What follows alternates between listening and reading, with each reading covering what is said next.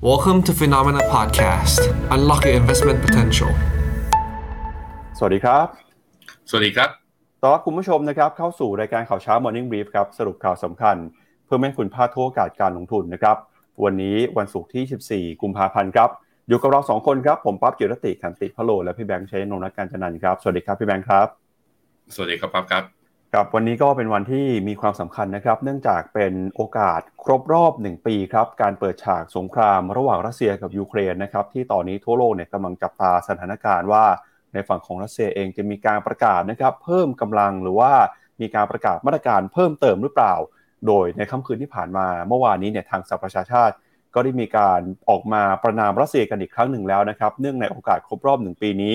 สิ่งที่เกิดขึ้นที่น่าสนใจก็คือ จุดยืนของไทยครับซึ่งล่าสุดเนี่ยไทยเองนะครับก็ถือว่าเป็นหนึ่งประเทศที่ออกมาส่งเสียงนะครับสนับสนุนให้รัสเซียนะครับมีการถอนอาหารออกจากยูเครนด้วยนะครับเดี๋ยววันนี้เราจะมาติดตามเรื่องนี้กันหน่อยว่าครบรอบหนึ่งปีแล้วมีอะไรเปลี่ยนแปลงไปบ้างครับรวมไปถึงนะครับความเคลื่อนไหวนะครับไม่ว่าจะเป็นเรื่องของเศรษฐกิจสหรัฐครับเมื่อคืนนี้นะครับสหรัฐมีการปรับประมาณการ GDP ไตรมาสที่4นะครับเป็นการปรับประมาณการครั้งที่2ครับโดยมีการหันลดเป้านะครับ GDP ในปี 2022 ลงมาเหลือ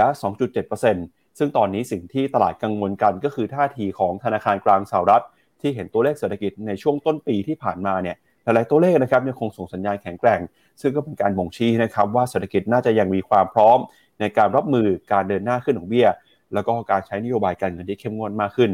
ขณะที่ในฝั่งของยุโรปนะครับเงินเฟ้อในเดือนมกราคม ยังคงอยู่สูงอยู่นะครับเดี๋ยวเรามาดูกันหน่อยว่ามีประเทศไหนที่เงินเฟ้ออย่างน่ากังวลบ้าง แล้วก็ญี่ปุ่นเองนะครับก็เช่นกันครับเงินเฟ้อยังคงอยู่สูงกว่าระดับเป้าหมายนะครับโดยตอนนี้เนี่ยตลาดก็จับตากันกับการเปลี่ยนตัวผู้นำนะครับของธนาคารกลางญี่ปุ่น ที่จะเข้ามาเปลี่ยนแปลงนโยบาย อย่างไรก็ตามนะครับคุณฮารุโกคุโรดะเองเนี่ยก็บอกว่าในช่วงที่เขาจะดำรงตำแหน่งนะครับเป็นผู้ว่าของ BOJ ในอีกไม่กี่เดือนนะครับก่อนจะหมดวาระไป ยังคงยืนยันนะครับว่านโยบายการเงินที่เขาใช้เนี่ยยังคงเน้นนะครับการกระตุ้นเศรษฐกิจของญี่ปุ่น แล้วก็วันนี้นะครับมี 2 บริษัทจดทะเบียน ที่เราจะมาติดตามผลประกอบการกันนะครับ ก็คือหุ้นของอาลีบาบาครับซึ่งเป็นบริษัทเทคโนโลยีนะครับยักษ์ใหญ่ของจีน รวมไปถึงนะครับก็มีบริษัทเทคของเอเชียตะวันออกเฉียงใต้อย่าง Grab นะครับที่ประกาศผลประกอบการกันในช่วงนี้ด้วยครับพี่แบงค์ครับงั้นเดี๋ยวเรามาเริ่มต้นกันนะครับกับตัวเลขของตลาดหุ้นสหรัฐในค่ำคืนที่ผ่านมาก่อนครับ เมื่อวานนี้นะครับตลาดหุ้นสหรัฐนะครับส่วนใหญ่เนี่ยยังคงเดินหน้า ปรับตัวเคลื่อนไหวนะครับอยู่ในแดนบวกได้นะครับดัชนีดาวโจนส์ครับเมื่อวานนี้บวกขึ้นมาได้อยู่ที่ระดับนะครับ0.33% S&P 500 บวกมาได้ 0.53% NASDAQ นะครับบวกขึ้นมา 0.72%หุ้นขนาดกลางขนาดเล็กนะครับ Russell Small Cap บวกขึ้นมา 0.74%ครับ โดยเราจะเห็นนะครับว่าตลาดหุ้นสหรัฐเองช่วงนี้เนี่ยยังคงซื้อขายกันอย่างระมัดระวังนะครับท่ามกลางการประกาศตัวเลขเศรษฐกิจตัวเลขผลประกอบการ คืนนี้นะครับจะมีการประกาศตัวเลข PCE ซึ่งเป็นเงินเฟ้อในฝั่งของผู้บริโภคนะครับที่เฟดเองจะใช้ในการชี้วัดถึงเงินเฟ้อเพื่อที่จะพิจารณาในการเดินหน้าปรับขึ้นอัตราดอกเบี้ยนโยบายด้วยครับพี่แบงค์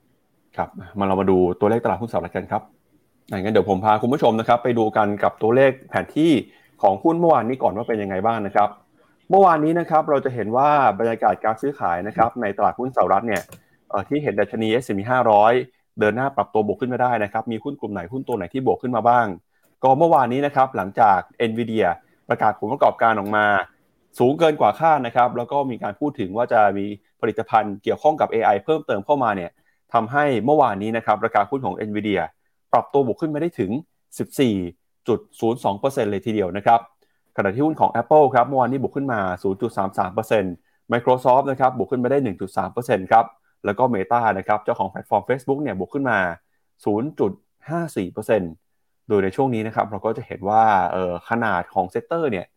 ตอนนี้เนี่ยกลุ่มอิเล็กทรอนิกส์นะครับกำลังมีขนาดใหญ่ขึ้นเรื่อยๆนะฮะเพราะว่าราคาหุ้นยังคงเดินหน้าบวกไว้ต่อ ขณะที่หุ้นในกลุ่มเทคโนโลยีนะครับมูลค่าเนี่ยอาจจะหดตัวลงมานะครับหลังจากที่หุ้นขนาดใหญ่หลายตัว ราคาร่วงลงมาเรื่อยๆ แล้วก็ Netflix นะครับเมื่อวานนี้ติดลบไป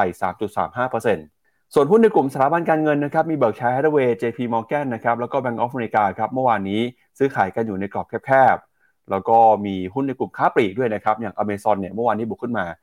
0.03%วอลมาร์นะครับหลังจากเปิดเผยผลประกอบการออกมาครับ ราคาหุ้นเมื่อวานนี้ติดลบไป 1.49%นะครับแล้วก็หุ้นในกลุ่มที่เกี่ยวข้องกับคอมมูนิเคชันการสื่อสารต่างๆเนี่ยก็จะเห็นราคาที่เคลื่อนไหวเปลี่ยนแปลงไปนะครับโดยเมื่อวานนี้หุ้นของ เอ่อ Verizon นะครับและกลุ่มสื่อสารของสหรัฐอเมริกา ก็มีการปรับตัวย่อตัวลงมาให้เห็นด้วยนะครับ ภาพที่น่าสนใจที่เกิดขึ้นในดัชนี S&P 500 นะครับพาคุณผู้ชมไปดูภาพนี้ครับก็คือภาพสัญญาณทางเทคนิคนะครับตอนนี้นักวิเคราะห์กำลังจับตาว่าดัชนี S&P 500 เนี่ยกำลังปรับตัวลงมาทดสอบนะครับแนวรับที่สำคัญครับหลังจากที่ทะลุนะครับแนวโน้มขาลงขึ้นเอ่อขึ้นมาได้เนี่ยนะครับขึ้นไปยืนอยู่เหนือกว่าระดับ 4,000 จุด ล่าสุดเนี่ยเราเห็นว่า S&P 500กำลังย่อตัวลงมา ทดสอบเส้นค่าเฉลี่ย 200 วันนะครับ แล้วก็ยืนอยู่แถวระดับ 4,000 จุดอีกครั้งหนึ่ง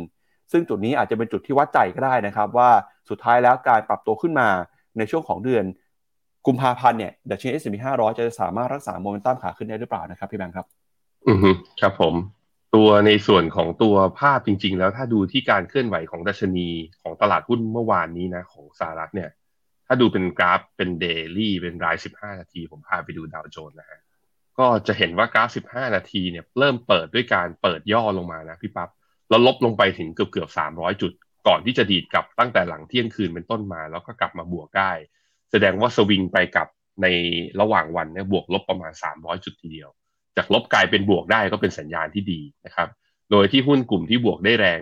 ที่สุดนะในทั้งหมด 3 ดัชนีก็คือตัว NASDAQ ซึ่งก็แน่นอนก็นำด้วยตัวหุ้น Big Tech ขนาดใหญ่ที่ตัวที่บวกได้แรงที่สุดคือ NVIDIA เนี่ยบวกได้ถึง 14%หลังจากงบออกมาเป็นที่น่าพอใจ แล้วก็ทำให้เพื่อนที่อยู่ในกลุ่ม Semiconductor อีกตัวหนึ่งเนี่ยบวกตามขึ้นมาด้วยนั่นก็คือ AMD เนี่ยบวกได้ 4%อันนี้ถ้าไปดูที่ตัวถามว่าแล้วปัจจัยอะไรที่ทำให้ตลาดกังวลเนี่ยก็เดี๋ยวเราจะมีการมาดอรอดูกันนะมีการประกาศตัวเลขเงินเฟ้อตลาดก็อาจจะมีความกังวลกัน อีกตัวหนึ่งก็คือนี่ฮะดอลลาร์อินเด็กซ์เนี่ยดีดขึ้นมาตอนนี้ 104.5 ค่อยๆ ขยับแข็งค่าขึ้นมามากขึ้นเรื่อยๆ แต่การแข็งค่าของดอลลาร์เมื่อคืนนี้ไม่ได้พาให้บอลยู10ปีขยับขึ้นมาด้วยนะพี่ปั๊บบอลยู10ปีตอนนี้อยู่ที่ 3.68 ก็คือย่อลงมาจากอ่าจุดสูงสุดของรอบคือ 3.9%เมื่อวันอังคารที่ผ่านมาบอลยูยังย่อดูแต่ดอลลาร์แข็งตอนนี้ก็เลย กลายเป็นว่าปัจจัยก็คือทำให้ตลาดทั้งแกว่งขึ้นแกว่งลงกันอยู่ณตอนนี้ยังไม่เลือกทาง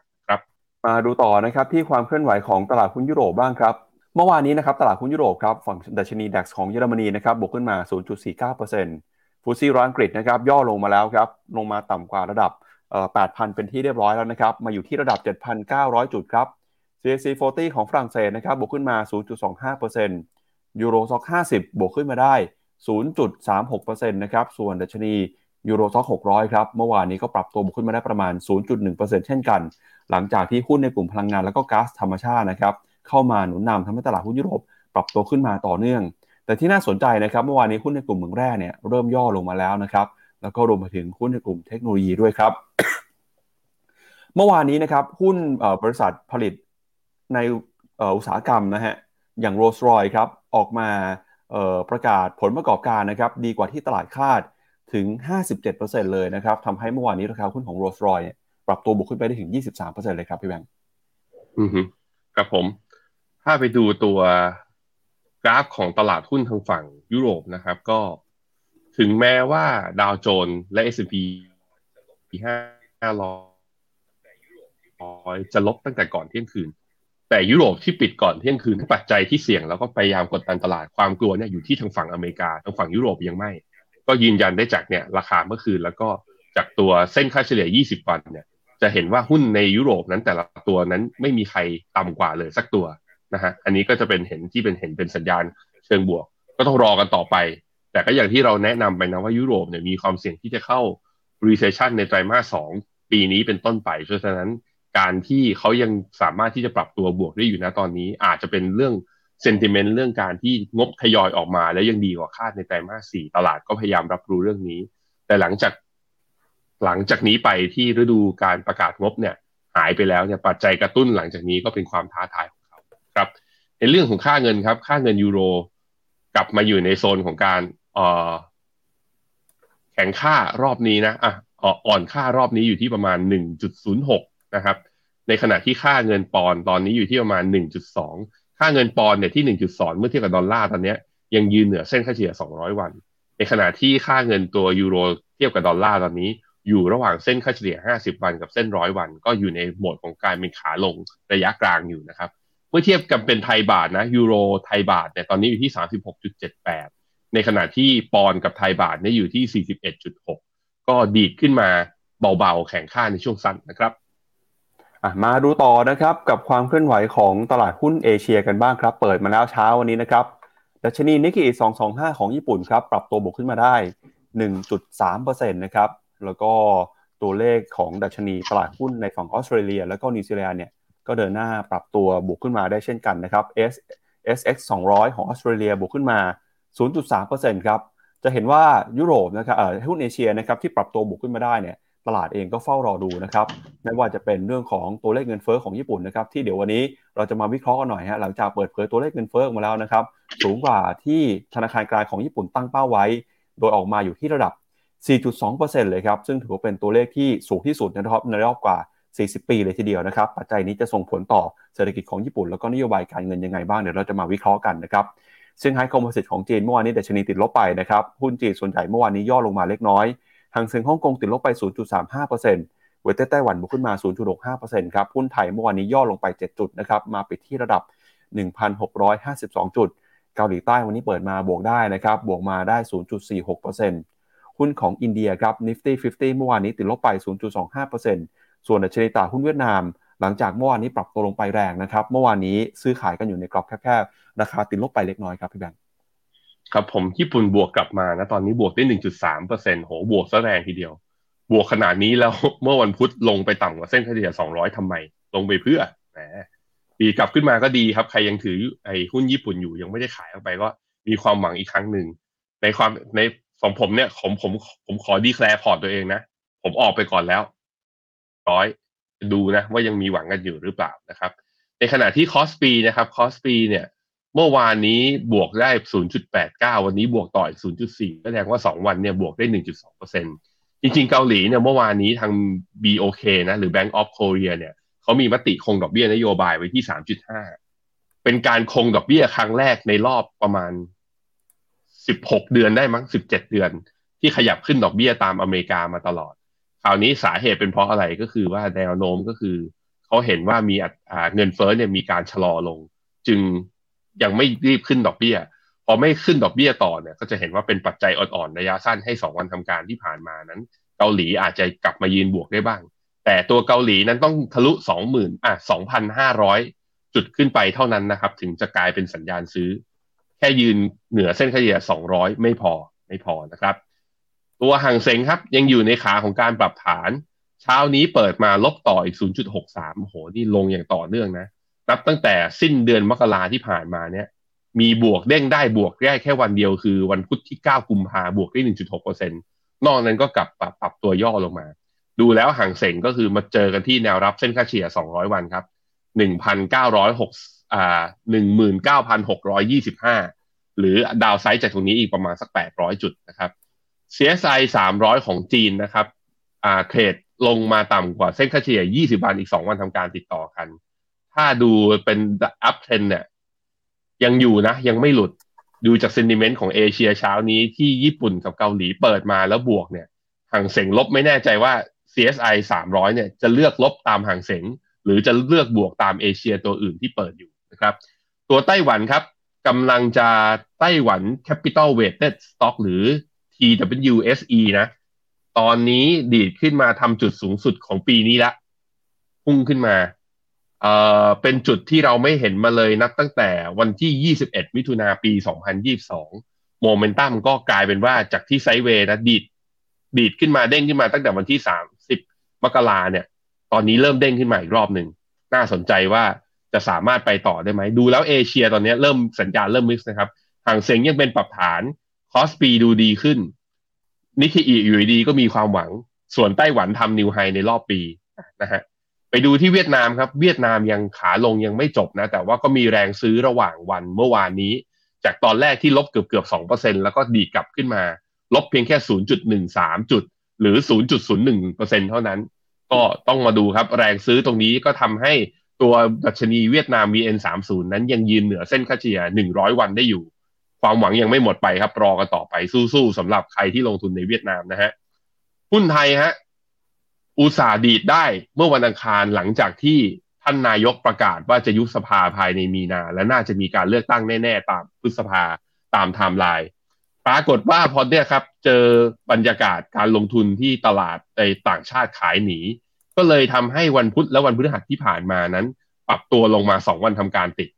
มาวันนี้ดูแล้วเอเชียเด้งได้ หุ้นไทยจะมีความหวังกับเขาหรือไม่ ถ้าดูตามสัญญาณแล้วน่าจะมีโอกาสเด้ง rebound ขึ้นมาได้ แต่แนวต้านครับ เส้นค่าเฉลี่ย 50 วันอยู่ที่ 1,664 ไม่ง่ายที่จะผ่านเหมือนกันนะ แต่ผม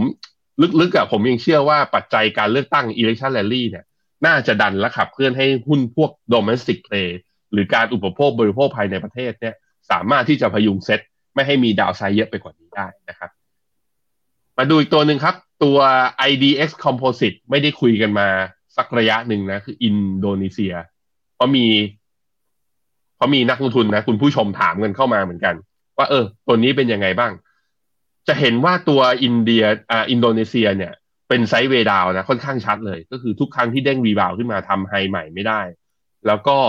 เมื่อวันพุธเนี่ย ลบลงมา 0.9%ลงมาแถวๆเกาะเส้นเฉลี่ย 50 วัน แต่ว่าต้องอย่าลืมครับ อินโดนีเซียลงมาต่ำกว่าเส้นเฉลี่ย 200 วันเนี่ยหลุดมาตั้งแต่วันที่ 5 ธันวาปีที่แล้วแล้ว เพราะฉะนั้นก็ค่อนข้างชัดเจนว่ายังอยู่ในขาของการปรับฐานยังไม่ขึ้นนะ ไปดูค่าเงินบาทครับ ค่าเงินบาทเมื่อเทียบกับดอลลาร์ตอนนี้อยู่ที่34.68ก็ยังเดินหน้าอ่อนค่าอย่างต่อเนื่อง โดยที่แนวต้านถัดไปคือเส้นค่าเฉลี่ย100วันตอนนี้อยู่ที่35.19ครับพี่ปั๊บครับครับ มาดูต่อครับ ราคาสินค้าโภคภัณฑ์หน่อยนะครับ ราคาทองคำราคาน้ำมันเมื่อคืนนี้นะครับ ราคาทองคำเมื่อคืนนี้นะครับ มีการปรับตัวลงมาอย่างต่อเนื่องเลยครับ ล่าสุดเนี่ยราคาลงมาทดสอบจุดที่ต่ำที่สุดในรอบ 2 เดือนเป็นที่เรียบร้อยแล้วนะครับ หลังจากที่ ตลาดกังวลฮะเรื่องของการเดินหน้าปรับขึ้นอัตราดอกเบี้ยนโยบายของธนาคารกลางสหรัฐนะครับ ค่าเงินดอลลาร์เดินหน้าแข็งค่าต่อเนื่องก็กดดันราคาทองคำให้ปรับตัวลงมานะครับ ล่าสุดตอนนี้ซื้อขายกันอยู่ที่ 1,825 ดอลลาร์ต่อทรอยออนซ์นะครับ อย่างไรก็ตามเนี่ยเมื่อวานนี้นะครับทองคำแท่งในบ้านเรายังสามารถยืนรักษาระดับ 30,000 บาทต่อ1บาททองคำไว้ได้นะครับ สาเหตุสำคัญก็มาจากค่าเงินดอลลาร์ที่แข็งค่า เงินบาทอ่อนค่านะครับ พอเงินบาทอ่อนค่ามาก็จะมาช่วยพยุงราคาทองคำแท่งในประเทศไว้ได้ครับ ส่วนทิศทางของราคาน้ำมันนะครับ เมื่อคืนนี้ราคาน้ำมันบวกขึ้นมาได้ประมาณ 2%ครับ จากความตึงตัวนะครับเรื่องของ supply แล้วก็ความกังวลนะครับเรื่องของ demand ที่อาจจะหายไปด้วยนะครับจากเศรษฐกิจที่ส่งสัญญาณชะลอตัว พอ demand หายไปนะครับราคาน้ำมันก็มีการฟื้นตัวขึ้นมานะครับ demand หายต้องบอกเป็น demand ที่หายไปพร้อมๆกับ supply ที่หายไปเยอะกว่านะครับ ราคาน้ำมันดิบ WTI ครับ 76 ดอลลาร์ เบรนท์นะครับ 82 ดอลลาร์ในเช้านี้ ตลาดยังคงจับตาสถานการณ์นะครับเรื่องความตึงเครียดระหว่างรัสเซียกับยูเครน แล้วก็รวมไปถึงปัญหาภูมิรัฐศาสตร์ที่เพิ่มเข้ามา ระหว่างสหรัฐกับจีนอย่างใกล้ชิดในช่วงนี้ครับ ครับผมเริ่มมีข่าวนะทางฝั่งน้ำมันเนี่ยเริ่มมีข่าวแล้วว่าทางรัสเซียประกาศจะลดการส่งออกน้ำมัน อันนี้ผมคิดว่าเป็นปัจจัยสำคัญเลยที่ทำให้ตัวทั้ง WTI แล้วก็ Brent เนี่ยดีดขึ้นมาได้ ในกราฟ 15 นาทีก็จะเห็นว่าเริ่มดีดขึ้นมาตั้งแต่เมื่อวานตอนแถวเวลาประมาณสัก 6 โมงขึ้นมานะฮะถ้าดูเป็นกราฟ day แล้วการดีดขึ้นมารอบนี้แล้วเป็นยังไงบ้าง ยังต่ำกว่าทุก ๆ เส้นค่าเฉลี่ยเลยพี่ปั๊บยังไม่ยืนยันนะครับว่าน้ำมันกลับตัวเป็นขาขึ้น ไปดูราคาทองดีกว่าน่าสนใจ ทองเนี่ยตัว dollar index เนี่ยทะลุร้อยสี่ไปแล้ว แต่ตัวทองเองทำนิวโล แต่ก็ลงไม่เยอะ ก็ลงไม่เยอะนะ ไปดูกราฟ15นาทีของราคาทองก็จะเห็นว่า จุดโลจุดต่ำสุดของเมื่อวานเวลาประมาณสักสองทุ่มครึ่งเนี่ยอยู่ที่1,819คือถ้าดูจาก10ดอลลาร์เนี่ยน่าช็อตทองต่อ แต่พอช็อตไปแล้วก็จะทรมานตรงที่ว่าทำไมมันลงไม่เยอะ แล้วเนี่ยล่าสุดตอนนี้นะเด้งขึ้นมาเนี่ยมาเกาะที่เส้นค่าเฉลี่ย100ของเส้นค่าเฉลี่ย15อีก แปลว่าก็อาจจะมีโอกาส technical rebound เล็ก ๆ ไปที่ประมาณสัก1,830ถ้าไม่ผ่านผมคิดว่ารอบของขาลงของ ในกราฟ day ของตัวราคาทองก็จะยังกดดันราคาทองต่อไปเพราะนั้น ทองตอนนี้ยังเป็นขาลงอยู่ครับ สาเหตุมาจากการที่ดอลลาร์ยังแข็งค่า สาเหตุที่ดอลลาร์ยังแข็งค่าเพราะนักลงทุนยังกังวลเรื่องเงินเฟ้อสาเหตุที่ยังกังวลเรื่องเงินเฟ้อเพราะประกาศออกมาแล้วมันลงมาน้อยกว่าคาด ที่มันลงมาน้อยกว่าคาดเพราะอะไร เพราะว่าการบริโภคข้างในอเมริกายังคึกคักดัชนี PMI ทั้งภาคการผลิตและ composite และ service sector เนี่ยยังดีอย่างต่อเนื่องเพราะนั้น รอบของ wave ของการ layoff ของพนักงาน ถึงแม้ว่าจะออกมาจากหุ้นกลุ่ม tech เยอะๆเนี่ยตอนนี้ แต่ผลของมันจากการ layoff เนี่ยคนยังมีการจับจ่ายใช้สอยยังได้เงินชดเชย จากการที่ได้ออกจากงานอยู่ เพราะฉะนั้นเขายังจับจ่ายใช้สอยอยู่ แต่ถ้าเมื่อไหร่กับการจับจ่ายใช้สอยหรือเขาเริ่มชะลอการบริโภคเมื่อไหร่ เมื่อนั้นน่ะเราถึงจะเห็นสัญญาณเงินเฟ้อที่จะชะลอลงนั้นช่วงนี้เฟดเลยเดินหน้าครับ สัมภาษณ์ทีไรขึ้นดอกเบี้ยทุกครั้งคิดอย่างนั้นตลอดครับ ครับ เอาละครับ เรามาดูประเด็นใหญ่เรื่องแรกของเราในวันนี้นะครับ พาคุณผู้ชมไปที่ UN หน่อยฮะ วันนี้นะครับเป็นวันครบรอบหนึ่งปีสงครามนะครับที่เปิดฉากระหว่างรัสเซียกับยูเครนครับ เมื่อวานนี้เนี่ยที่ประชุมสมัชชาใหญ่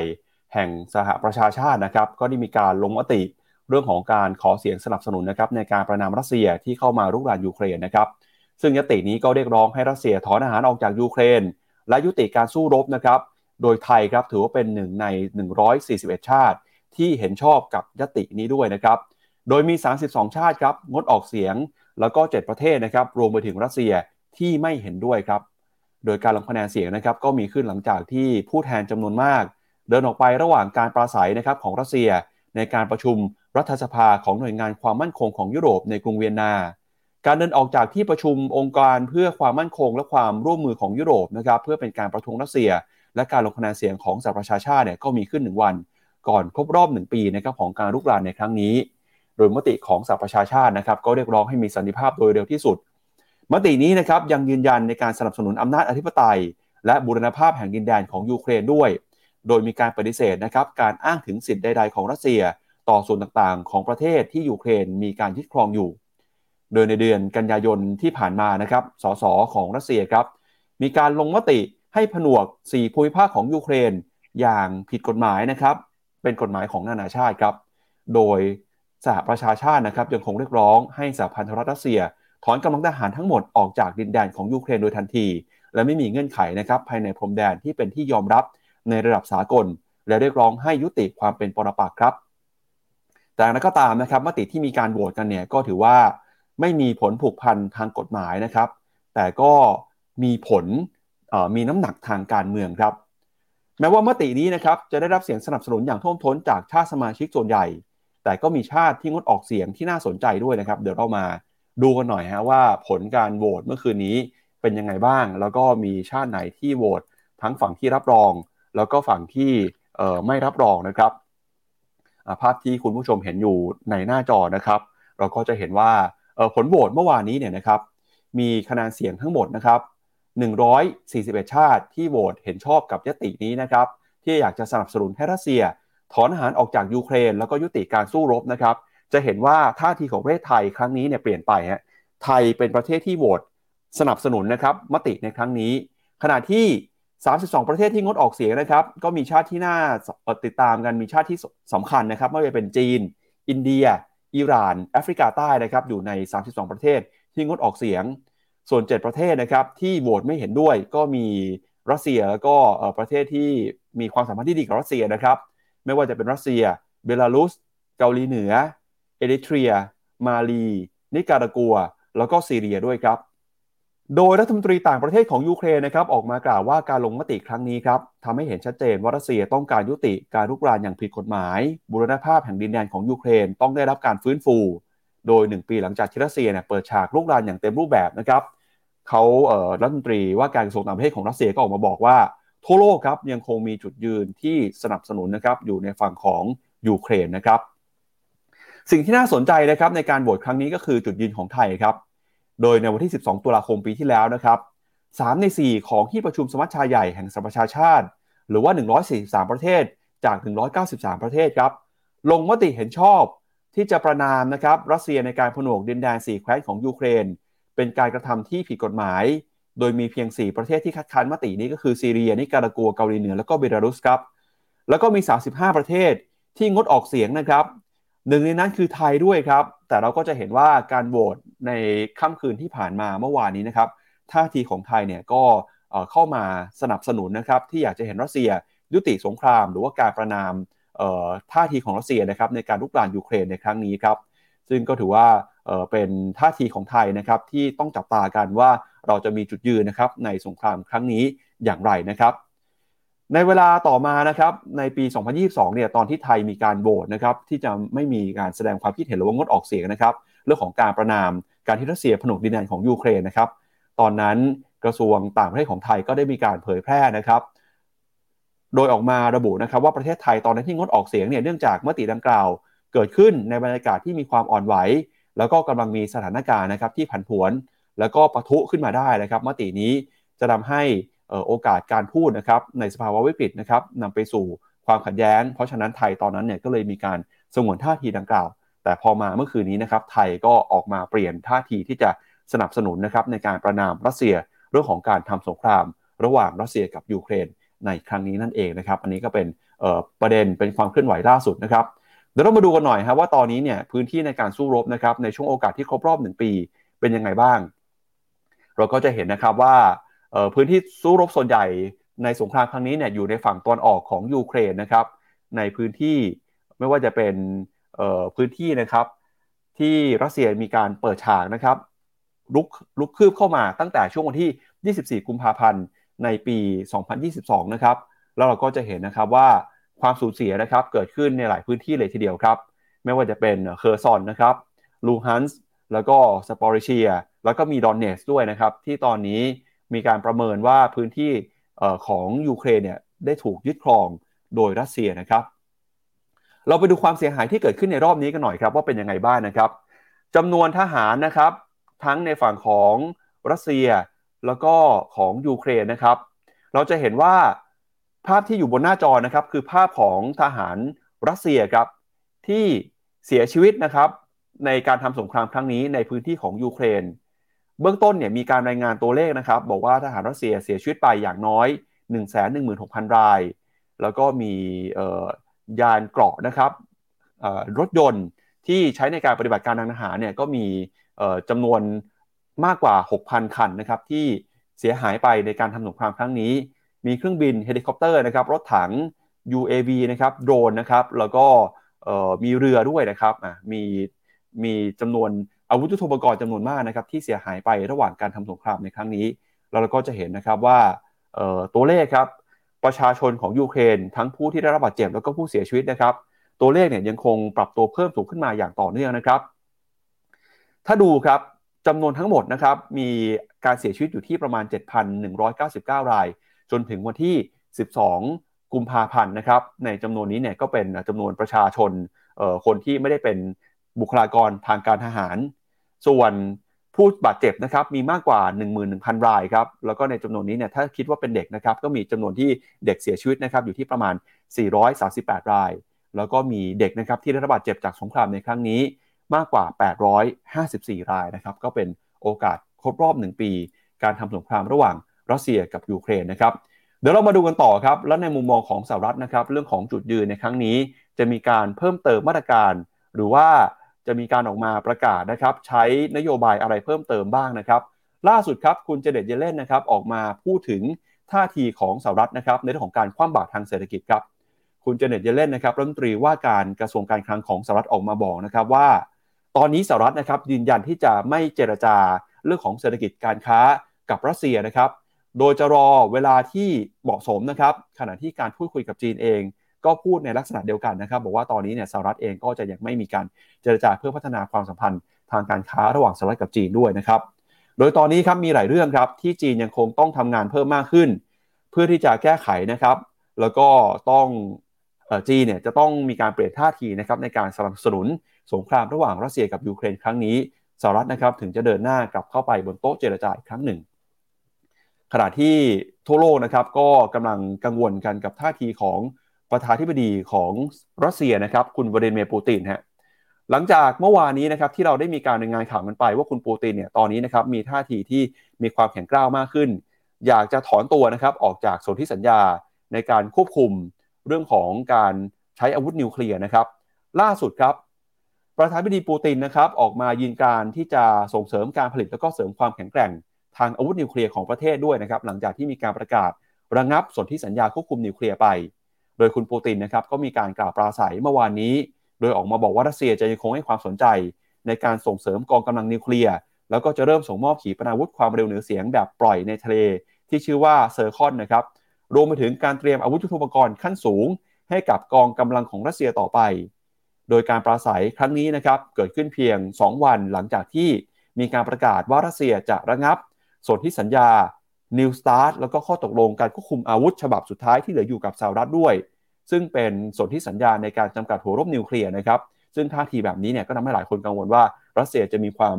แข็งกร้าวมากขึ้น แล้วก็จะมีการใช้อาวุธนิวเคลียร์ในอนาคตครับพี่แบงค์ครับอืครับตอนนี้ความเสี่ยงของโลกนะก็จะมีเรื่อง geopolitical risk ระหว่างรัสเซียกับ ยูเครนก็ยูเครนก็ฝ่ายพันธมิตรนาโตแล้วก็อเมริกาเนี่ยค่อนข้างชัดเจนจากการที่โจไบเดนเนี่ยไปเยือนคุณเซเลนสกี้ถึงกรุงเคียฟเลยนะครับแล้วก็มีจีนกับตัวอเมริกาเองด้วย จากการที่บอลลูนนะตรวจสอบสภาพอากาศลอยเข้าไป แล้วก็ตัวสหรัฐยิงตกไปก็ทำให้จีนไม่พอใจ แล้วแถมก็ไม่มีคำขอโทษจากสหรัฐออกมาด้วย ก็ทำให้จีนเนี่ยก็ยังค่อนข้างแข็งข้อขึ้นมาด้วยเช่นเดียวกันนะฮะ แล้วก็ยังมีกรณีที่เกาะไต้หวันใช่ไหมแล้วก็ฮ่องกงที่ก่อนหน้านี้ด้วยเช่นเดียวกัน นั้นเรื่องนี้ยังโหมันจะเป็นความเสี่ยงที่ปกคลุมบรรยากาศเรื่องการทำการค้ากันระหว่างประเทศแน่นอน ก็จะทำให้ข้อตกลงการค้าแบบเอ่อเรียกว่าเอ่อเป็น regional contract หรือว่าแบบว่าทำการค้าขายกันภายในภูมิภาคเนี่ย แล้วก็เบรกข้อตกลงการค้าเดิมๆเนี่ยอาจจะมีเพิ่มมากขึ้น แล้วก็ทำให้ global trade เนี่ยมีโอกาสถดตรงนี้แหละ คุณจะมาได้สิคอนซัมชันหรือการบริโภคภายในประเทศ เป็นกัดปัจจัยกระตุ้น ซึ่งนั่นก็เลยเป็นที่มาที่ว่าอย่างปีนี้เนี่ยเอาตรงๆเลยก็คือฟิโนเมนาเราเรามองว่าตลาดหุ้นโลกยังมีความผันผวนอยู่มีอัพไซด์บ้าง แต่คนที่จะถือและทนได้จะเป็นต้องกระจายความเสี่ยงและจัด asset allocation แต่ว่ามีหนึ่งที่นะที่แย่มาแล้ว 2 ปี แล้วตลาดหุ้นเขาก็ติดลบมาแล้ว 2 ปีติดเนี่ย เราคิดว่าก็ยังมีโอกาสการลงทุนอยู่นั่นก็คือตลาดหุ้นจีน ซึ่งเราก็เพิ่งมี MEVT call ออกไป แล้วก็แนะนำลงทุนในจีน โดยผ่านกองทุนที่ล้อกับ Index คือ MSCI China คือทั้งจีนแผ่นดินใหญ่ จีนในฮ่องกงเอชแชร์แล้วก็จีนในเขาเรียกว่าที่ลิสต์อยู่ในตลาดหุ้นอเมริกาด้วยเช่นเดียวกัน ส่วนทางฝั่งตลาดรัสเซียนั้นถามว่าจะมีโอกาสการลงทุนไหม ถึงมีก็จำเป็นต้องรอไหมอะผมไม่แนะนำนะ ผมไม่แนะนำเพราะว่าความเสี่ยงและความผันผวนยังอยู่เยอะทีเดียวนะครับเอาละครับ เรามาดูกันต่อนะครับ ในเรื่องของเศรษฐกิจสหรัฐอเมริกากันบ้างครับ เมื่อวานนี้นะครับที่สหรัฐอเมริกาก็ได้มีการปรับเปลี่ยนตัวเลขนะครับ มีการปรับประมาณการตัวเลขทางเศรษฐกิจ ที่เคยเปิดเผยไปก่อนหน้านี้นะครับก็คือตัวเลข GDP ครับโดยล่าสุดนะครับทางสหรัฐอเมริกาออกมาระบุนะครับว่า GDP นะครับเศรษฐกิจของสหรัฐอเมริกาในปี 2022 ครับขยายตัวนะครับเหลือ 2.7%ครับในช่วงไตรมาสที่4นะครับของปีที่แล้ว แม้ว่าอัตราดอกเบี้ยแล้วก็อัตราเงินเฟ้อของประเทศเนี่ยจะอยู่ในภาวะขาขึ้นก็ตาม โดยกระทรวงพาณิชย์นะครับมีการประกาศตัวเลข GDP ใหม่ของไตรมาสสุดท้ายปีที่แล้ว โดยตัวเลขนี้นะครับถูกปรับลดลงมาจาก 2.9%เหลือ 2.7%ครับโดย GDP สหรัฐไตรมาสที่4นะครับอ่อนตัวลงมาจากที่บันทึกไว้ก่อนหน้านี้นะครับ ขณะที่ตัวเลขการใช้จ่ายของธุรกิจไม่ได้ขยายตัวสักเท่าไหร่ แล้วก็ผู้บริโภคยังคงระมัดระวัง เรื่องการจับจ่ายใช้สอยอยู่ ซึ่งก็ชี้ให้เห็นนะครับว่าทิศทางการเติบโตทางเศรษฐกิจของสหรัฐ เริ่มมีสัญญาณชะลอตัวในช่วงปลายปีที่ผ่านมาครับ อย่างไรก็ตามนะครับข้อมูลเศรษฐกิจของเดือนมกราคมแสดงให้เห็นว่าเศรษฐกิจของสหรัฐกลับมาฟื้นตัวแล้ว โดยตัวเลขค้าปลีกในเดือนที่แล้วนะครับเพิ่มขึ้นมาสูงสุดในรอบเกือบ 2 ปี ขณะที่นายจ้างนะครับก็มีการเปิดรับพนักงงาน จนอัตราการว่างงานเนี่ยลดลงมาเหลือ 3.4%เเป็นจุดที่ต่ำที่สุดนะครับตั้งแต่ปี 1969 เลยหรือว่าเกือบกว่า 50 ปีทีเดียวครับนักวิเคราะห์นะครับก็ให้ความเห็นว่าสัญญาณที่บวกนะครับมาจากตัวเลขเศรษฐกิจต่างๆ ที่เป็นผลดีนะครับไม่ว่าจะเป็นจากเรื่องของอากาศที่ดีขึ้นทำให้กิจกรรมทางเศรษฐกิจขยายตัวนะครับบางส่วนก็คาดด้วยซ้ำว่าตัวเลขการจ้างงานเนี่ยน่าจะเดินหน้าเพิ่มขึ้นต่อไปอีกระยะหนึ่งครับ โดยอย่างไรก็ตามนะครับนักเศรษฐศาสตร์ส่วนใหญ่ก็เชื่อว่าครับ GDP ไตรมาสแรกของสหรัฐนะครับอาจจะยังอ่อนแออยู่นะครับน่าจะขยายตัวอยู่ที่ประมาณ 2%ครับเรามาดูข้อมูลหน่อยครับเมื่อวานนี้มีอีกหลายตัวนะครับที่ทางสหรัฐเปิดเผยออกมาครับก่อนที่คืนนี้จะมีตัวเลขสำคัญ ก็คือตัวเลข PCE นะครับหรือว่าตัวเลขอัตราการบริโภคส่วนบุคคลนะครับเมื่อคืนนี้เนี่ยมีตัวเลขอื่นๆเพิ่มเติมด้วยนะครับก็คือ jobless claim ครับหรือว่าผู้ขอรับสวัสดิการการว่างงานในรอบสัปดาห์นะครับที่เราจะเห็นตัวเลขคนที่ขอรับสวัสดิการนะครับมีการปรับตัวส่งสัญญาณชะลอตัวลงมาเรื่อยๆ เลยนะครับตัวเลขล่าสุดเนี่ยเราก็จะเห็นนะครับว่า ลงมาอยู่ที่ระดับประมาณ 192,000 รายนะครับ แล้วก็ตัวเลขคนที่ขอรับสวัสดิการแบบต่อเนื่องนะครับ ติดต่อกันหลายเดือนก็เห็นสัญญาณที่ไม่ได้เปลี่ยนแปลงจากช่วงก่อนหน้ามากเท่าไหร่นักนะครับขณะที่ GDP นะครับถ้าจะเบรกดาวกันดูในรอบนี้เนี่ยเราก็จะเห็นว่าการบริโภคนะครับมีสัญญาณการฟื้นตัวที่ดีขึ้น ส่วนที่ชะลอตัวลงไปเนี่ยมี 2 ฝั่งก็คือการส่งออก แล้วก็การลงทุนในสินทรัพย์คงทนนะครับส่วนการลงทุนในภาคเอกชน การจับจ่ายใช้สอยของผู้บริโภค การจับจ่ายใช้สอยของภาครัฐ การนำเข้านะครับ แล้วก็ Inventory เนี่ยยังคงเดินหน้าปรับตัวสูงขึ้นมาอย่างต่อเนื่องเลยนะครับ ก็ตัวเลขประมาณการ GDP นะครับของสหรัฐครับ เราก็จะเห็นว่าทั้งตัวเลข GDP แล้วก็ PCE เนี่ยถูกปรับลดลงมานะครับจากความอ่อนแอของการบริโภคในช่วงไตรมาสสี่ที่ผ่านมานะครับ อันนี้เป็นข้อมูลล่าสุดจากทางฝั่งของกระทรวงพาณิชย์ของสหรัฐครับ อย่างไรก็ตามนะครับ มุมมองยังไง เดี๋ยวเดี๋ยวก่อนนะปั๊บคือกลับไปที่ jobless claim ก่อนหน้านี้ผมคิดว่าเราต้องมาดีแคลร์กันให้ชัดอีกนิดนึงสาเหตุเป็นเพราะว่าอะไรคือ คนน่ะมักจะตั้งคำถามเรื่องนี้ปั๊บว่าทำไมตลาดอเมริกาตลาดแรงงานยังแข็งแกร่งเหลือเกิน ทั้งทางที่แต่ละคนนะแต่ละบริษัทก็เลิกออฟกันไปหลักหมื่นคนเลยทำไมมันไม่มาสะท้อนที่ jobless claim คำตอบก็คือ jobless claim เนี่ยตัวเลขมันจะพุ่งขึ้น ต้องมีคนไปเดินต่อแถว แล้วไปยื่นขอสวัสดิการ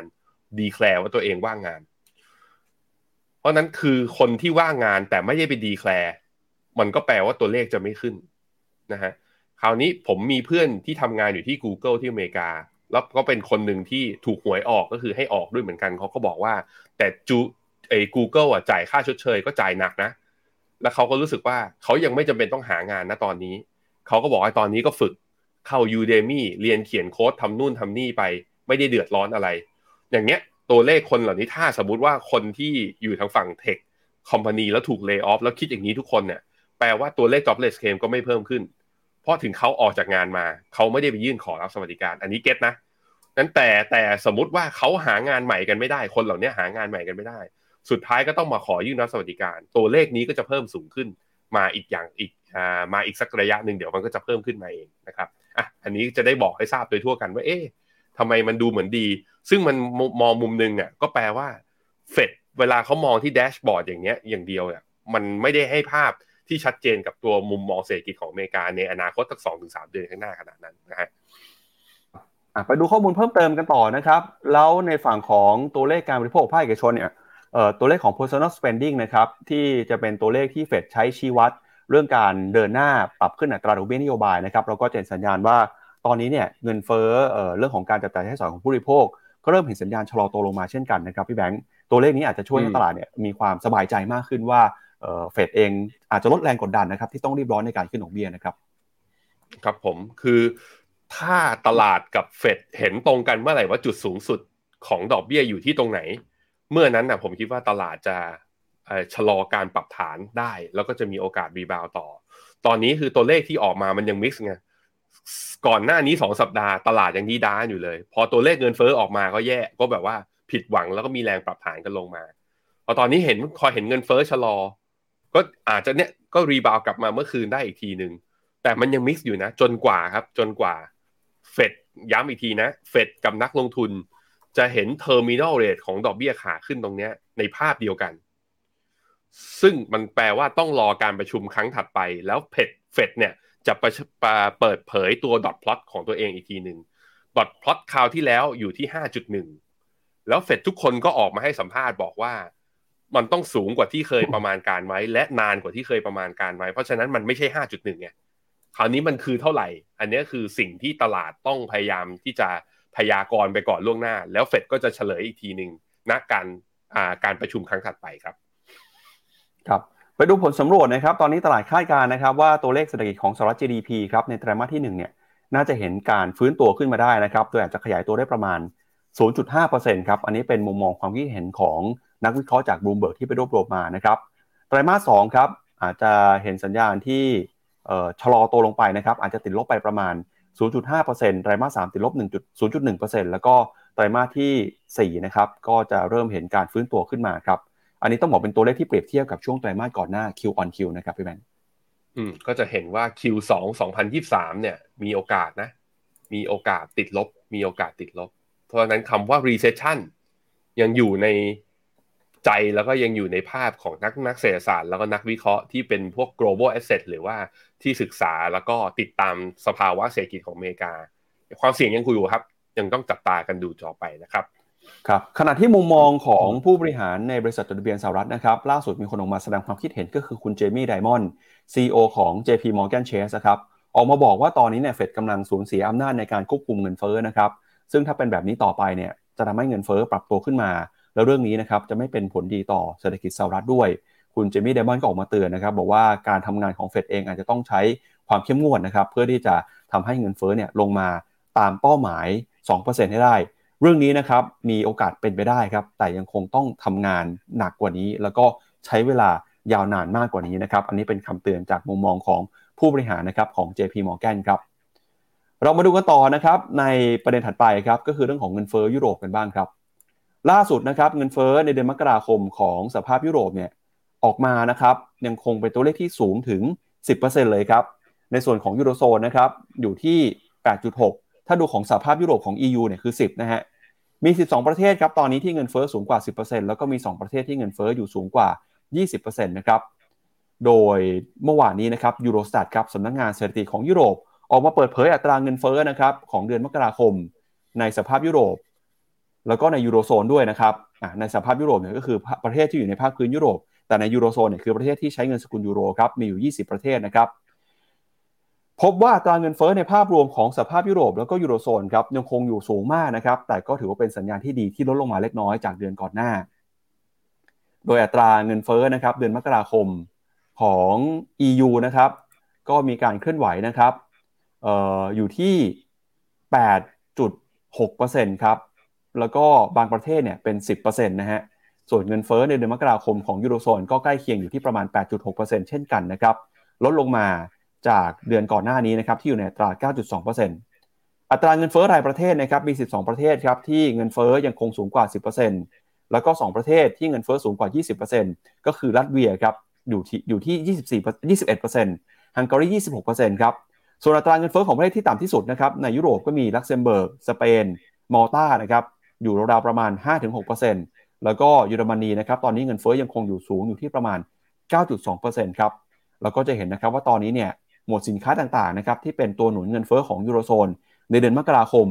ก็คืออาหารเครื่องดื่มแอลกอฮอล์แล้วก็บุหรี่นะครับรวมไปถึงราคาพลังงานอัตราค่าจ้างค่าบริการ แล้วก็สินค้าอุตสาหกรรมที่ไม่ใช่พลังงาน ยังคงเดินหน้าปรับตัวบวกขึ้นมาตั้งแต่ 1-3%เลยครับ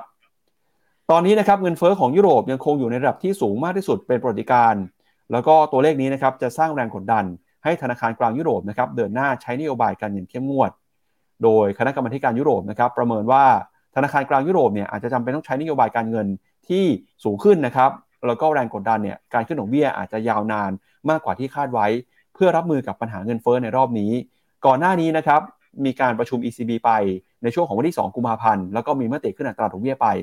ล่าสุดเนี่ยนะครับการประชุมที่จะเกิดขึ้นในเดือนมีนาคมนี้ หลายฝ่ายก็มองนะครับว่า ECB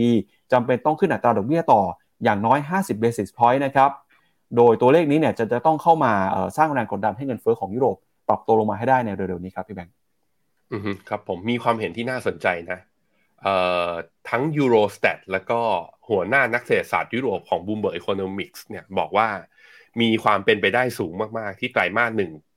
ไตรมาสหนึ่งคือไตรมาสเนี้ยตั้งแต่มกราจนถึงมีนาเนี้ย GDP ของยูโรโซนอาจจะออกมาเริ่มติดลบเลยทันที โดยที่ติดลบเนี่ยสาเหตุก็มาจากตัว ราคาพลังงานถึงแม้ว่าจะลดลงเนี่ยแต่ก็ยังลดลงยังไม่ได้จนถึงจุดที่ผ่านพ้นขีดอันตรายไปได้ เพราะนั้นก็เนี่ยครับต้องเตรียมตัวอย่างที่บอกไปนะ ตลาดหุ้นยุโรปคึกคักแล้ววิ่งอยู่ตอนนี้ มีอยู่ก็เอนจอยได้ แต่ถ้าเมื่อไหร่ปักเริ่มประกาศ recession ขึ้นมา ผมคิดว่าก็เป็นความเสี่ยงแล้วเงินเฟอ้อยังอยู่สูง recession มาคอนโทรลเงินเฟอ้อไม่ได้ ต้องมาปรับลดไอตัวอัตราดอกเบี้ย นโยบาย แล้วจะเอาเงินเฟอ้อลงได้ยังไง แล้วเงินเฟอ้อก็จะเป็นความท้าทายในอนาคต แต่ว่ายังไงก็แล้วแต่ก็ต้องบอกว่าพอ GDP ของตัวยุโรปของไตเอตัวยูโรโซนไตรมาสสี่ออกมาเนี่ยต้องบอกว่าเศรษฐกิจของเขาค่อนข้างมีความยืดหยุ่น สาเหตุส่วนหนึ่งก็คือ รัฐบาลเขาพยายามชดเชยกับตัวค่าก๊าซกับพลังงานก๊าซธรรมชาติเนี่ยที่พุ่งแรงตอนไตรมาสสี่เนี่ย แล้วก็ช่วยแอบสอบแล้วก็ช่วยที่แบ่งเบาภาระค่าใช้จ่ายของประชาชนในประเทศเขาได้ แต่การวิธีเข้าไปซับซิไดซ์วิธีเข้าไปช่วยเหลือแบบเนี้ยมันก็แปลว่ารัฐบาลก็ใช้เงินมากขึ้น ใช้เงินมากขึ้นก็ต้องก่อหนี้ก่อหนี้ก็ debt to GDP ก็สูงขึ้นด้วยตามไปด้วย เพราะนั้นปัญหาของยูโรโซนตอนนี้คือ ต้นทุนเนี่ยในการค่าของชีพสูง แต่การหารายได้เข้าประเทศเนี่ยยังเป็นความท้าทายอยู่ก็ต้องระมัดระวังในการลงทุนนะครับ ครับ เดี๋ยวชวนที่แบงค์ไปดูตลาดหุ้นของยุโรปหน่อยนะครับยูโรซ็อกหกร้อยฮะว่าการที่เงินเฟ้อแม้ยังคงอยู่สูงเนี่ยตลาดหุ้นยุโรปสามารถรับมือกับเรื่องนี้ได้ดีแค่ไหนนะครับ ครับผมตอนนี้ยูโรสต็อกหกร้อยเนี่ยก็ยังยืนเหนือเส้นเฉลี่ยยี่สิบวันนะครับ นับตั้งแต่ที่ทีมงานเอาภาพขึ้นในหน้าจอด้วยนะครับ ครับผมครับ นับตั้งแต่ทะลุขึ้นมาตอนตอนปีที่แล้วเนี่ยฮะเมื่ออ่าไม่ใช่ปีที่แล้วต้นปีวันที่สามมกราเส้นค่าเฉลี่ยเส้นสีน้ำเงินเนี่ยฮะซูมให้ดูใกล้ๆ ไม่เคยหลุดลงต่ำกว่านี้ลงไปเลยนะพี่ปับ๊บก็แสดงให้เห็นว่าเป็นสัญญาณคือนักลงทุนเนี่ยมีมุมมองเชิงบวกมากๆเลย กับตลาดหุ้นยุโรป แต่อย่างที่บอกไปฮะ recession ฟิโนเมนาทีมเนี่ยมองว่ามีความเสี่ยงที่จะเข้าสู่ recession ไตรมาสสองนะแต่ตอนนี้เริ่มมีความเห็นสองที่แล้วนะฮะ Eurostat กับตัว Bloomberg Economist คิดว่ามีความเสี่ยงที่ไตรมาสหนึ่งนี้เลย ที่ยูโรโซนจะเข้าสู่ recession นะครับ ครับ เอาละครับ มาดูต่อกันอีกหนึ่งความเคลื่อนไหวนะครับของญี่ปุ่นครับล่าสุดเมื่อเช้านี้นะครับญี่ปุ่นมีการเปิดเผยตัวเลขเงินเฟ้อครับปรากฏว่าตัวเลขเงินเฟ้อของเดือนมกราคมออกมาสูงกว่าที่ตลาดคาดไว้เยอะเลยนะครับตอนนี้เนี่ยเงินเฟ้อของญี่ปุ่นแต่ระดับ 4.2%แล้วครับเป็นตัวเลขที่สูงที่สุดนะครับในรอบกว่า 41 ปีเลยทีเดียวครับแรงกดดันนี้นะครับจะทำให้ธนาคารกลางญี่ปุ่นจะต้องเปลี่ยนท่าทีหรือเปล่านะครับเดี๋ยวเรามาวิเคราะห์กันฮะ ตัวเลขนี้นะครับถือว่าเป็นตัวเลขที่สูงที่สุดนะครับในรอบกว่า 40 ปี แล้วเราก็จะเห็นนะครับว่าความกังวลของญี่ปุ่นฮะที่ตอนนี้เนี่ยเงินเฟ้อกำลังปรับตัวขึ้นมา ไม่ว่าจะเป็นจากการท่องเที่ยวนะครับจากเรื่องของพลังงาน แล้วก็ราคาสินค้าต่างๆ ในประเทศที่ยังคงเดินหน้าปรับตัวเพิ่มสูงขึ้นมานะครับในช่วงนี้จะถือว่าเป็นช่วงที่มีความสำคัญมาก เพราะว่าจะมีการเปลี่ยนตัวผู้ว่าการธนาคารกลางของญี่ปุ่น จากคุณฮารุโกะคุโรดะท่านนี้นะครับมาเป็นคุณคาซุโอะอุเอดะฮะ ในอีกไม่กี่เดือนข้างหน้านี้นะครับผู้ว่าการธนาคารคุโรดะเนี่ยจะหมดวาระหมดตำแหน่งไป แล้วก็จะมีผู้ว่าการคนใหม่เข้ามานะครับ ตอนนี้คุณอุเอดะเนี่ยกำลังอยู่ในช่วงของการพิจารณาจากรัฐสภานะครับ ก็มีการเฮ a r i n g กันอยู่นะฮะแล้วก็คุณอูเอดาเนี่ยก็มีนโยบายที่ตลาดจับตากันว่าอาจจะเข้ามายกเลิกนะครับการใช้นโยบายการเงินแบบผ่อนคลายของธนาคารกลางญี่ปุ่นอยู่ อย่างไรก็ตามครับ คุณคุโรดะก็ยืนยันนะครับ ว่าตอนนี้ ธนาคารกลางของญี่ปุ่น จะยังคงใช้นโยบายการเงินแบบผ่อนคลายต่อไป เพื่อรักษาเสถียรภาพการเติบโตของเศรษฐกิจในระยะยาวครับ แม้ว่าวาระของคุณคุโรดะเนี่ยใกล้จะหมดไปแล้วนะครับเหลือเวลาเพียงแค่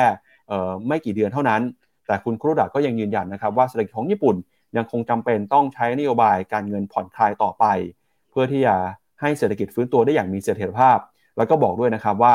เป้าหมายการใช้นโยบายการเงินครับจะยังคงเป้าหมายเงินเฟ้อ อยู่ที่ระดับ 2%นะครับ แม้ว่าตอนนี้เงินเฟ้อเนี่ยจะขยับขึ้นมาทะลุเกินกว่า 4%แล้วก็ตามครับพี่แบงค์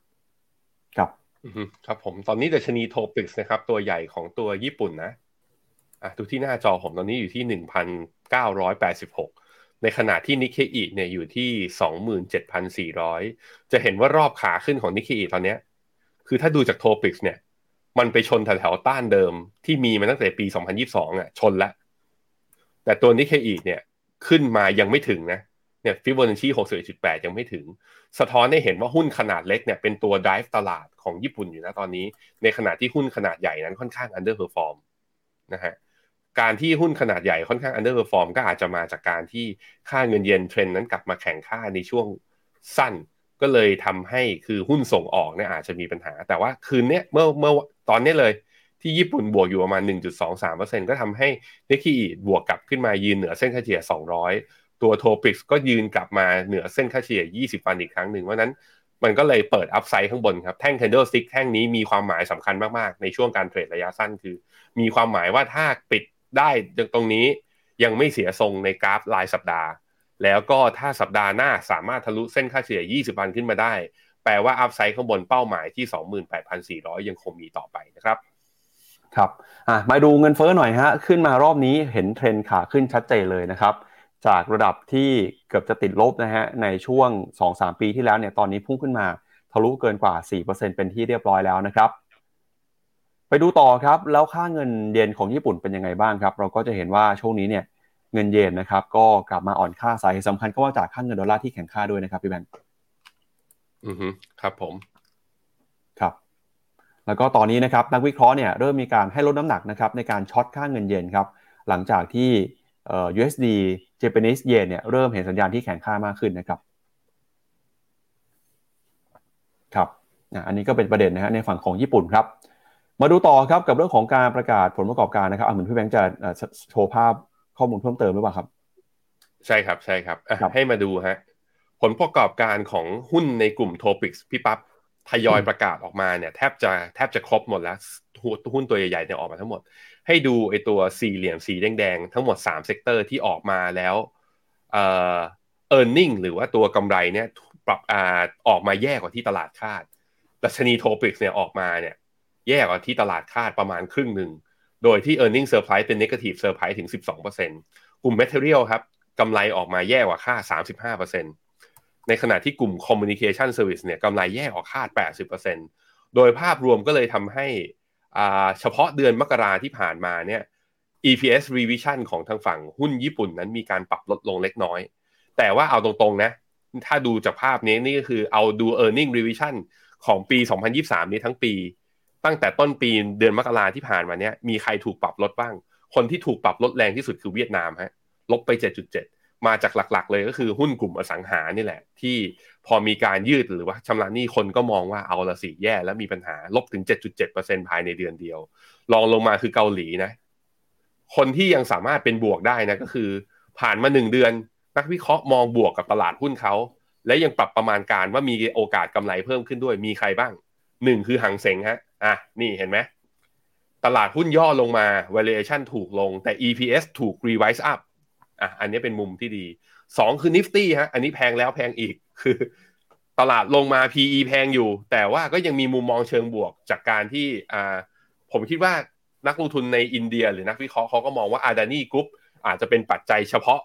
กับตัวบริษัทอาดานีแต่ภาพรวมบริษัทอื่นๆ ที่จดทะเบียนในเซ็นเซกไม่น่าจะเกี่ยวด้วยก็เลยบวกประมาณสัก 0.9 ในเดือนมกราที่ผ่านมาอะอันนี้เอาเป็นตัวอย่างมาให้ดูเป็น relative นะ compare ระหว่างว่าหุ้นญี่ปุ่น กับหุ้นทั้งโลกเนี่ยตอนนี้ใครบ้างถูกปรับประมาณการขึ้นปรับประมาณการลงนะครับครับ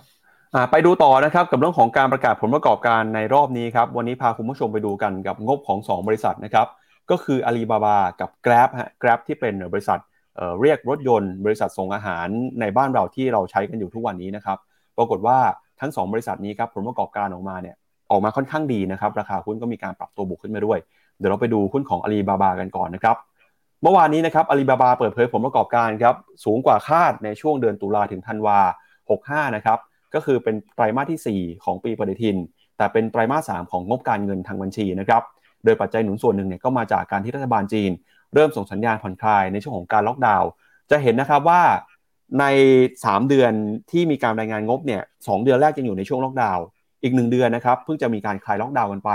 แต่ปรากฏว่าอาลีบาบาเนี่ยสามารถทำรายได้อยู่ที่ระดับ 247,000 ล้านหยวน สูงกว่าที่นักวิเคราะห์คาดเอาไว้นะครับ แล้วก็กำไรสุทธิครับพุ่งขึ้นไปถึง 69%เมื่อเทียบกับช่วงเดียวกันของปีก่อนนะครับอยู่ที่ระดับ 46,000 ล้านหยวน ก็สูงกว่าที่นักวิเคราะห์คาดไว้เช่นกันนะครับ การเติบโตในรอบนี้ของอาลีบาบานะครับก็เห็นผลประกอบการที่ดีขึ้น ท่ามกลางสภาพตลาดที่หดตัว รวมไปถึงปัญหา supply chain และก็โลจิสติกที่เกิดขึ้นมาจากมาตรการควบคุมโควิดนะครับแต่อะไรก็ตามเนี่ยพอโควิดยกเลิกไป ในไตรมาสที่ 1 ปีนี้ครับจะเป็นไตรมาสที่นักวิเคราะห์จับตาว่าการเติบโตของรายได้แล้วก็กำไรอาลีบาบาจะเกิดขึ้นอย่างก้าวกระโดดนะครับ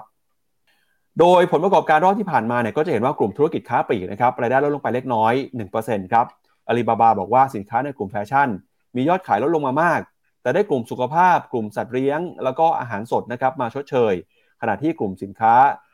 ต่างประเทศนะครับก็ปรับตัวเพิ่มขึ้นมา 18%ครับ โดยมาจากการเติบโตทั้งของ Lazada AliExpress แล้วก็เทรนโยนะครับที่เติบโตมากขึ้นครับพี่แบงค์อือครับผมกำไรออกมา 2.79 report ออกมา revenue อยู่ที่ 35 billion US ดอลลาร์ดีกว่าคาด ตัวหุ้นบาบาในอเมริกา เมื่อวานนี้ทำจุดสูงสุดอยู่ที่ 100 เหรียญ 100 เหรียญก็ขึ้นราวๆประมาณเกือบเกือบ4-5%เลยนะ แต่ยืนไม่ได้สุดท้ายปรับลดลงมาลบประมาณ 1%อะ0.65%แต่การลดลงมายังเกาะอยู่ที่เส้นค่าเฉลี่ย100 วัน โอ้โห นี่คล้ายๆกันเลยนะวันที่สามมกราตอนนั้นนะอยู่แถวๆนี้ แล้วก็กระเดิดกระโดดเปิดแก็บวันที่สี่เนี่ย ดีดขึ้นไปบวกสิบสองจุดเก้าแปดเปอร์เซ็นไม่แน่ใจว่ารอบนี้ลงมาปิดแก็บเพื่อขึ้นต่อ หรือว่าปิดแก็บแล้วลงต่อยาวๆนะ แต่ถ้าดูจากกราฟอุตสาห์เด้งขึ้นมาทะลุยืนเหนือเส้นค่าเฉลี่ย 200 วันได้รอๆแล้ว แป๊บเดียวเองฮะกลับมาอยู่ที่เดิมแล้วปั๊บนี่คือความผันผวนของตลาดหุ้นจีนที่ลงสั้นมากๆก็ไม่ได้ ลงยาวมากๆก็ต้องระวัง เพราะว่ามันไม่เคยเป็นขาขึ้นยาวต้องลงในระยะกลางนะครับ ครับ ก็ถ้าไปดูราคาหุ้นครับพี่แบงค์จากจุดสูงสุดในเดือนเอ่อที่มีก่อนจะเกิดการแพร่ระบาดของโควิดนะครับเอ่อในช่วงนั้นเนี่ยราคาหุ้นรีบาบาขึ้นไปเอ่อ มูลค่าหายไปมาเก็ตแคปหายไปจากจุดสูงสุดตอนนี้ประมาณ 6 แสนล้านเหรียญสหรัฐแล้วนะครับ ครับผมถ้าดูเป็นนับจากจุดสูงสุดตอนโควิดนะจนถึงตรงนี้ ลบลงมาแล้วกี่เปอร์เซ็นต์เจ็ดสิบเปอร์เซ็นตแต่ตอนลงไปทำโลเลยเมื่อตอนไตรมาสสี่ปีที่แล้วเนี่ย ตอนนั้นลบไปถึงแปดสิบเอ็ดเปอร์เซ็นพี่ปั๊บโอ้โห แทบจะแบบ เหมือนเงินหายอะ่ะถ้าใครซื้อตั้งแต่จุดสูงสุดของเขานะฮะ ครับ มาดูกันกับข้อมูลเพิ่มเติมมากนะครับอาลีบาบาเปรียบเทียบกับบริษัทเทคตัวอื่นแล้วเป็นยังไงบ้าง ก็การเคลื่อนไหวของราคาหุ้นนะครับอาจจะน้อยกว่าไปตู้หรือว่าเทนเซ็นนะแต่ยังคงสูงกว่า JD.com นะครับตอนนี้เนี่ยอาลีบาบากำลังได้รับแรงหมุนสำคัญมาจากมาตรการเปิดเมืองของจีนนะครับตลาดก็คาดว่าน่าจะเห็นยอดขายที่ฟื้นตัวขึ้นมาครับแล้วก็ไปดูแนวโน้มกำไรแล้วก็การเติบโตของอาลีบาบากันเพิ่มเติมหน่อยครับพี่แบงค์ ครับผมกำไรไอเอารายได้ก่อนนะ รายได้ของอาลีบาบาในไตรมาสเนี้ยซึ่งเป็นไปหน้าสี่ของงบบัญชีของเขา แล้วก็ไตรมาสอีกไตรมาสถัดไปเนี่ยจะยังไม่สามารถที่จะทำนิวไฮได้ เอาจริง ๆ ก็คือเพราะว่าไตรมาสสี่ของปีที่แล้วปี 2022 เนี่ย มันคือเขาเรียกว่าhigh เอ่อเรียกเป็น high season ของเขาอย่างเทศกาลอย่างบ็อกกี้เดย์ใช่ไหมสิบเอ็ดสิบเอ็ดอย่างเงี้ยก็ทำให้ยอด spending มันสูงเพราะนั้นมันก็จะลดลงมานะครับ ในขาของกำไรครับ พี่ปั๊บไปดูอีกหน้าหนึ่งก็จะเห็นว่า ก็จะมี growth นะ เมื่อเทียบ year on year เนี่ยของไตรมาสสี่ของปีปฏิทินเขาเมื่อเทียบกับปีก่อนหน้านี้เนี่ย ก็จะมี growth แต่ว่ากำไรก็จะยังไม่ทำ new high ด้วยเช่นเดียวกัน ก็คือมีแนวโน้มที่ดีครับ แต่ไตรมาสที่ดีที่สุดเพิ่งอยู่ข้างหลังไปก็คือไตรมาสที่เพิ่งประกาศไปนั่นแหละฮะครับอันนี้ก็เป็นข้อมูลเพิ่มเติมของอาลีบาบานะครับก็จะเห็นว่าการเปิดเมืองที่ผ่านมาเนี่ยยังไม่ได้สะท้อนนะครับผ่านงบการเงินในไตรมาสที่รายงานผลประกอบการกันไป แต่อะไรก็ตามนะครับหลังจากเปิดเมืองแล้วเนี่ยไตรมาสหนึ่งตามปีปฏิทิน ผลประกอบการคาดว่าน่าจะดีขึ้น อย่างไรก็ตามนะครับค่าความนิยมจากการลงทุนในสื่อบันเทิงตอนนี้เนี่ยเห็นสัญญาณที่ชะลอตัวลงมาด้วยนะครับสำหรับงบการเงินของอาลีบาบาในรอบนี้นะครับแล้วก็รายได้ครับจากอีคอมเมิร์ซเนี่ยค่อยๆ ฟื้นตัว โดยเฉพาะอย่างยิ่งนะครับจากอีคอมเมิร์ซในต่างประเทศนะครับไม่ว่าจะเป็น Lazada AliExpress นะครับเราก็จะเห็นว่ายอดขายนะครับกำลังฟื้นตัวขึ้นมา ในเกือบทุกประเทศเลยนะครับ อันนี้ก็ต้องถือว่าเป็นข้อมูลที่น่าสนใจในฝั่งของอาลีบาบาแล้วก็เราบอกกันไปว่า segment นะครับที่มียอดขายเนี่ยเพิ่มขึ้นมาก็มีหลาย sector เลยนะฮะที่ตอนนี้ยอดขายกำลังเพิ่มมากขึ้น แล้วก็มีการพูดถึง AI แล้วก็ Chat GPT ในการสัมภาษณ์ด้วยนะครับ ว่าตอนนี้ทางอาลีบาบาเองยังคงจับตาแล้วก็ความสำคัญกับเรื่องของการพัฒนา AI ว่าจะเข้ามาช่วยเหลือดูแลในธุรกิจได้ยังไงบ้างครับ อันนี้คืออาลีบาบาครับ มาดูบริษัทต่อไปก็คือ Grab นะครับ มาดู Grab หน่อยฮะ ผลประกอบการรอบนี้ เป็นยังไงบ้างนะครับล่าสุดครับ Grab นะครับรายงานผลประกอบการไตรมาสที่4นะครับของปี 2022 ครับพบว่ามีรายได้รวมเนี่ยโตขึ้นมาถึง 310%เลย เมื่อเทียบกับไตรมาสเดียวกันของปีก่อน เป็น 502 ล้านดอลลาร์ Grab นะครับเป็นบริษัทที่จดทะเบียนซื้อขายอยู่ในตลาดหุ้นของสิงคโปร์นะครับโดยพบว่ามูลค่าการใช้จ่ายบนแพลตฟอร์มสุทธิหรือว่า gross merchandise value เนี่ยเพิ่มขึ้นมา 11%เป็น 4,997 ล้านดอลลาร์ครับขาดทุนสุทธินะครับ391 ล้านดอลลาร์ขาดทุน ลดลงนะครับ 64%ครับรายได้ที่เติบโตสูงนะครับแกรก็บอกว่ามาจากการเติบโตทั้งจากธุรกิจโดยสารแล้วก็ Delivery นะครับ เช่นการปรับลดส่วนแบ่ง การปรับรูปแบบในการดำเนินธุรกิจในบางประเทศ ขณะที่มูลค่าการจับจ่ายใช้สอยของลูกค้าเติบโตขึ้นมานะครับ ทั้งจากธุรกิจรถยนต์ แล้วก็ธุรกิจทางบริการทางการเงินครับ ผู้บริหารของ Grab ออกมาประเมินนะครับว่า จากการเติบโตสูงของธุรกิจรถยนต์โดยสาร ขณะที่ธุรกิจ Delivery นะครับก็โฟกัสที่การรักษาระดับกำไรให้มากขึ้นทำให้บริษัทประเมินว่า EBITDA รวมเนี่ยจะเป็นบวกได้ภายในไตรมาสที่ 4 ของปี 2023 ซึ่งก็ถือว่าเร็วกว่าที่เคยมีการประเมินไว้นะครับว่าจะเป็นครึ่งหลังของปี 2024 ถ้าเป็นแบบนี้นี่อาจจะเห็น Grab นะครับกำไรเป็นครั้งแรกได้ในปีนี้เลยครับพี่แบงค์แต่เป็นการกำไรที่เขาเรียกว่า คนขับนะไดรเวอร์ก็หาลูกค้าเหนื่อยขึ้น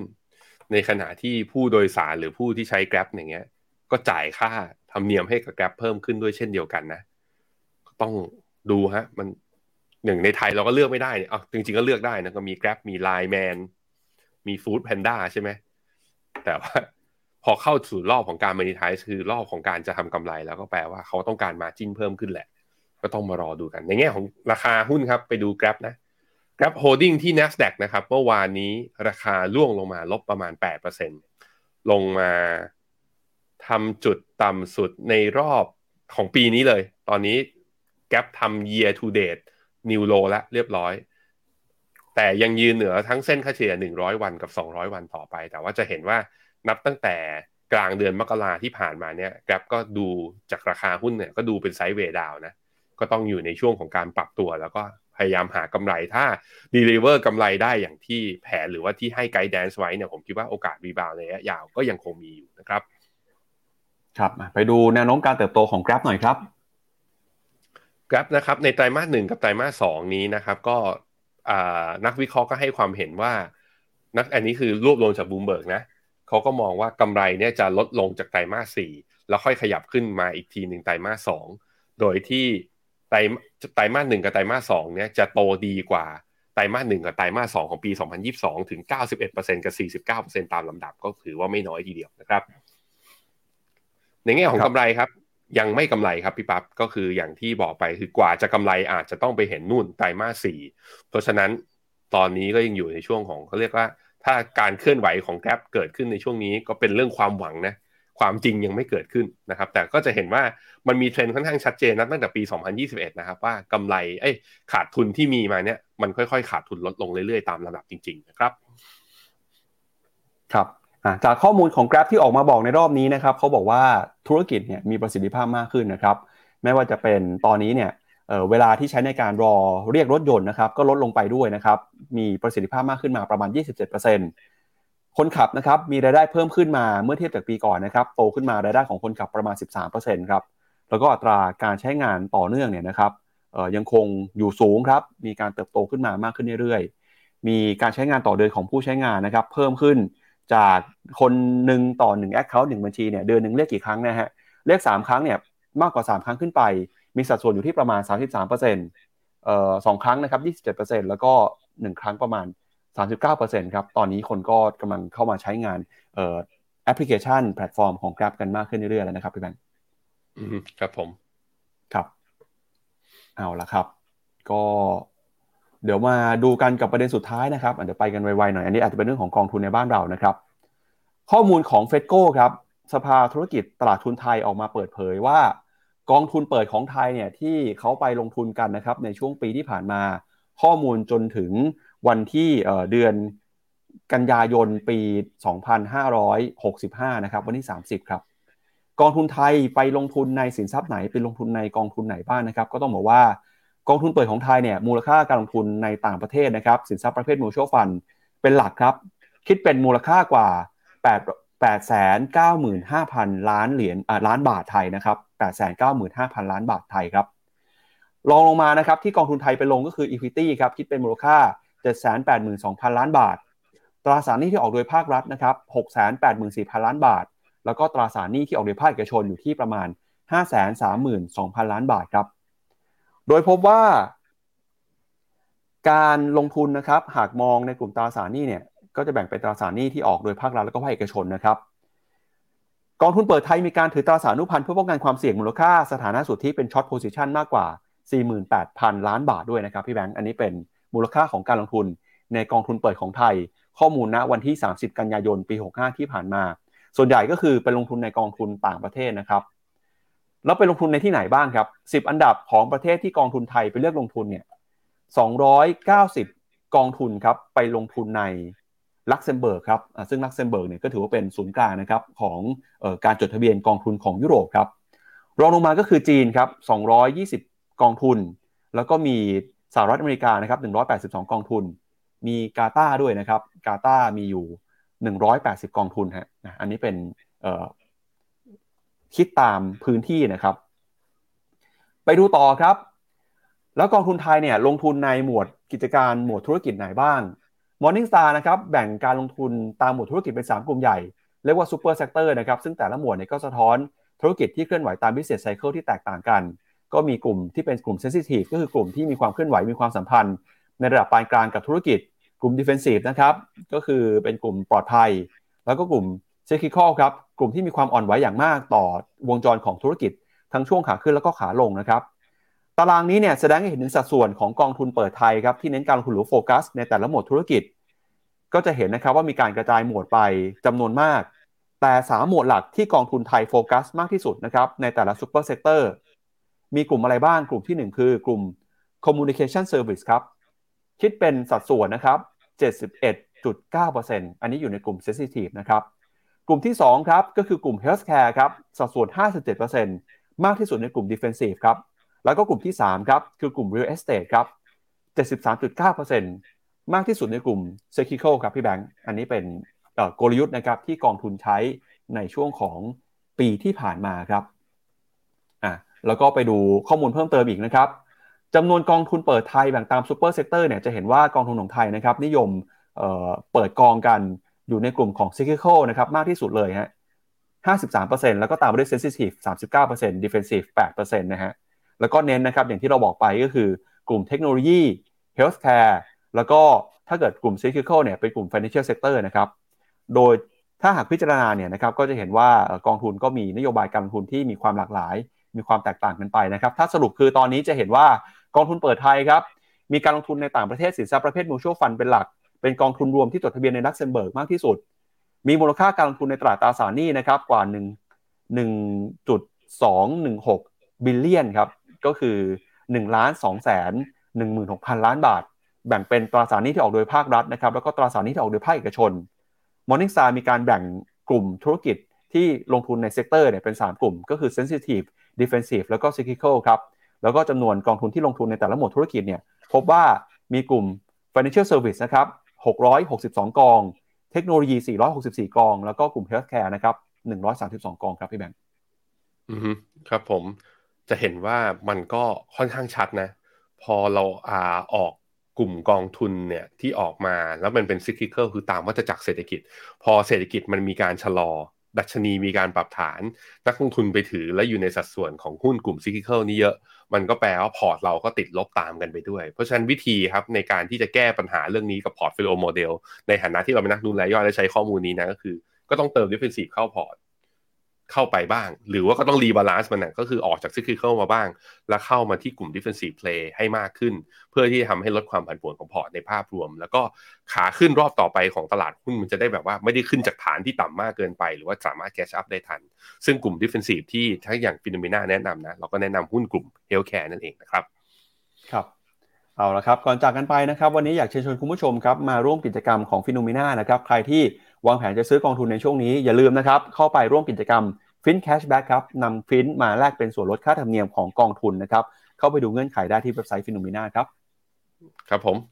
และนี่ก็เป็นทั้งหมดของรายการ Morning Brief วันนี้นะครับกลับมาเจอกันใหม่วันจันทร์ครับวันนี้เราสองคนและทีมงานลาไปก่อนขอบพระคุณสำหรับการรับชมนะครับ วันนี้สวัสดีครับ สวัสดีครับ ในโลกของการลงทุนทุกคนเปรียบเสมือนนักเดินทาง คุณล่ะเป็นนักเดินทางสายไหน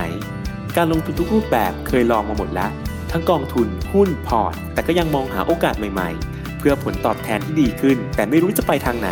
ให้ Finnomena Exclusive บริการที่ปรึกษาการเงินส่วนตัว ที่พร้อมช่วยให้นักลงทุนทุกคนไปถึงเป้าหมายการลงทุน